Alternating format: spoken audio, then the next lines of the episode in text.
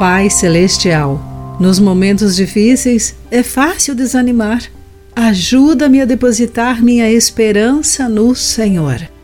Olá, querido amigo do Pão Diário, muito bem-vindo à nossa mensagem de esperança e encorajamento. Hoje lerei o texto de Lisa Saura com o título Escolhendo a Esperança. Sou uma das milhões de pessoas no mundo que sofrem de transtorno afetivo sazonal um tipo de depressão comum em locais com pouca luz solar devido aos dias curtos de inverno.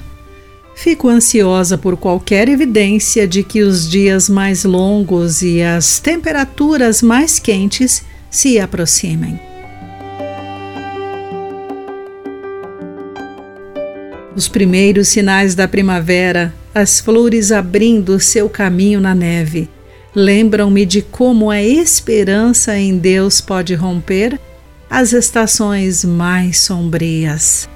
O profeta Miqueias confessou isso enquanto aguentava um inverno de cortar o coração, vendo os israelitas se afastarem de Deus. Ao avaliar a situação sombria, lamentou: Os fiéis desapareceram, não resta uma só pessoa honesta na terra. No entanto, mesmo que a situação parecesse terrível, o profeta se recusou a desistir da esperança, pois confiava que Deus estava agindo, mesmo em meio à devastação, e mesmo que ainda não pudesse ver as evidências. Em nossos invernos, às vezes aparentemente escuros e intermináveis, quando a primavera parece não chegar, enfrentamos a mesma luta desse profeta Vamos nos desesperar ou esperar confiantes no Senhor? Nossa esperança em Deus nunca é desperdiçada, de acordo com Romanos capítulo 5, versículo 5.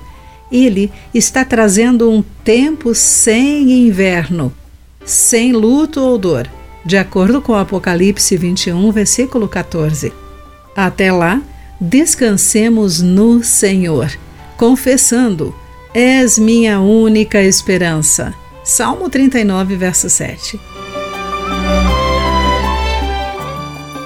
Querido amigo, onde você encontra esperança para os tempos sombrios? Pense nisso. Aqui foi Clarice Fogaça com a mensagem do dia.